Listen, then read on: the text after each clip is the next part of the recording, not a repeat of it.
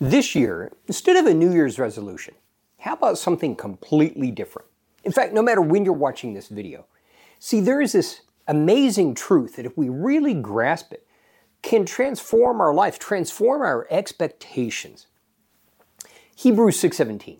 Paul's talking about how God made Abraham this promise and then he confirmed it with a vow. Okay?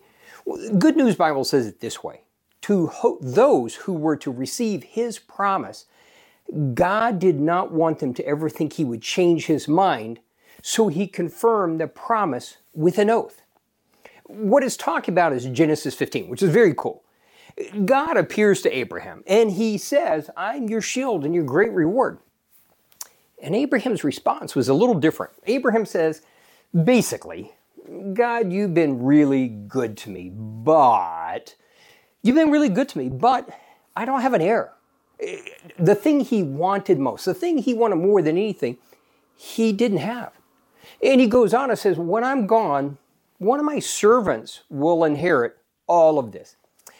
Now, God responds. And what we see is God's heart. God's response is so much bigger than what Abraham was hoping or asking for. And that's God's nature to always go so much further than what we really hope, or desire.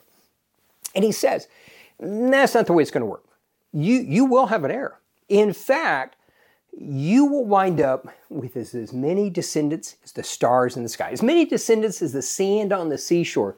And in fact, this very land, I'm going to give it to them forever as their inheritance.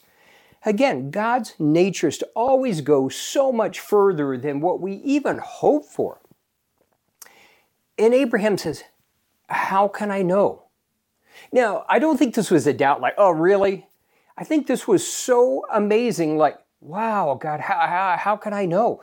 And God, in His graciousness, makes a vow. So, what He does is He makes a contract. So, He's made a promise. Now, remember, this is the Lord God of the universe. So, when He makes a promise, when God says anything, it's done. He never changes His mind. Whatever God says is His commitment. But he's so gracious. So he makes a contract with Abraham, but he goes even further and he waits till Abraham is too tired and falls asleep, and God makes the contract himself. In other words, Abraham was the recipient, but there's nothing for him to do on his part except believe. See, what God is saying is this that his promises to you and I are absolute, but so we never were worried that he might change his mind. He's followed them up with an oath. It's absolute commitment. So for God's people of faith, yes, we have heaven. But in between, God has promises. And let's make this a time when we grasp a deeper truth that they're not just a promise, they're a commitment, they're a contract on His part. So the things, the promises God has put in your heart, hang tightly to those, cling to Him. Why? He has committed Himself.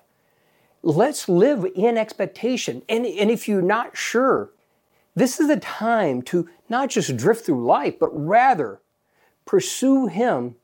Let Him show you, let Him put inside your heart, let Him implant in your heart those promises for Him, from Him that He wants to fulfill in your life. And let us go forward with a sense of expectation, watching what God is about to do.